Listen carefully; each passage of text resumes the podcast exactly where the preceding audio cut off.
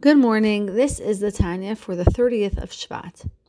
Yesterday we began discussing how a cheshbon hanefesh, a personal accounting, is done. The idea is that when you seriously examine your thoughts and actions, you'll realize how far from perfect and in fact how problematic your behavior has been, and thus you'll attain a broken heart.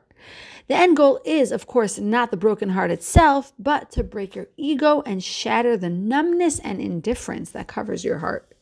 Only after that can the genuine light of your soul shine through, enabling you to reconnect with God, with your true self, and to feel real emotion again. Yesterday, we studied a list of specific ideas to ponder when you are taking that personal accounting. All of them were focused on forbidden deeds that you may have done. Today, we add an additional idea to contemplate as part of your cheshbon hanefesh, your personal accounting. The motives behind your actions, even positive actions.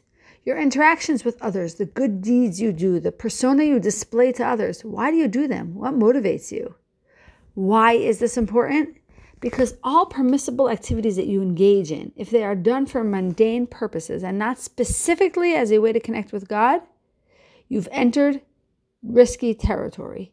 Even if you've ensured the food was fully kosher, the relationship follows Jewish law, the entertainment venue is fine, where is your head and heart? Why are you doing these things? These deeds are not automatically evil, of course. The Torah permits them, which means they can be used as a way to connect with God.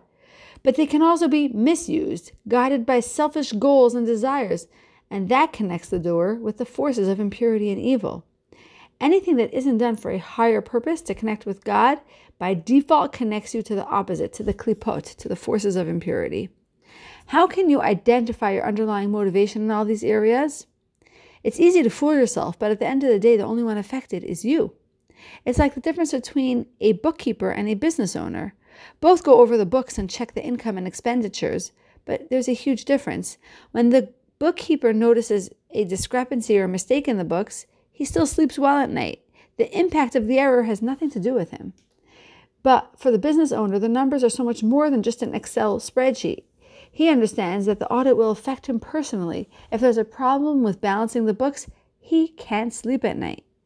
When taking a spiritual accounting of where you are holding, you need to be like that business owner, auditing your thoughts, your words, and your actions from throughout your entire life. Where are you holding? Are you connecting to God with your everyday thoughts, deeds, and interactions? Or maybe not, God forbid. Maybe self centered goals are guiding you, even though the behavior itself is not implicitly negative. Now, once you're contemplating your thought patterns, you need to remind yourself about the power and impact of your thoughts. Many people think that thoughts are insignificant, but it's not like that at all. Whatever actions you are doing, even mundane ones, are influenced and elevated by your motivation. If your motivation is holy, you become a chariot for godliness. What's a chariot? A chariot or any vehicle is operated by the rider or the driver and it goes wherever it is directed to go. The chariot has no personal opinion or desire regarding the choice of destination. It speeds up, slows down, and turns according to the instructions of the rider. When you ensure that your thoughts and deeds are not selfishly motivated, but are intended to fulfill God's will, you become a chariot for God. All those potentially mundane activities and interactions become holy too. But the same applies in the inverse. Unholy, self centered thoughts turn you into a chariot for the forces of impurity. And the same applies to words or deeds that were motivated by selfishness or unholiness. There's an additional, somewhat surprising factor to consider when making a personal accounting of your spiritual state, and that is your dreams at night. Do dreams mean anything? On the one hand, the Talmud states that dreams are senseless.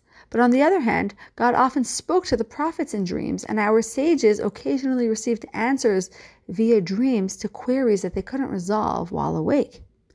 The Zohar states that the value and meaning of dreams depends on the spiritual status of the dreamer. When a person sleeps, his soul is supposed to rise up in the spiritual worlds and recharge for his next day's mission. But not everyone merits this. Dreams are a very subtle and deep way to measure your spiritual state. You may control your conscious self very well, your thoughts, your words, and your actions, but your subconsciousness is not something you can control. How can you tell where your subconsciousness is holding spiritually? Via dreams. That's where your subconscious flows freely, revealing what's deep in your heart and mind. Not receiving godly solutions to your questions or prophecy in your sleep? Guess what? You aren't perfect. You have room to grow spiritually. Have a wonderful day.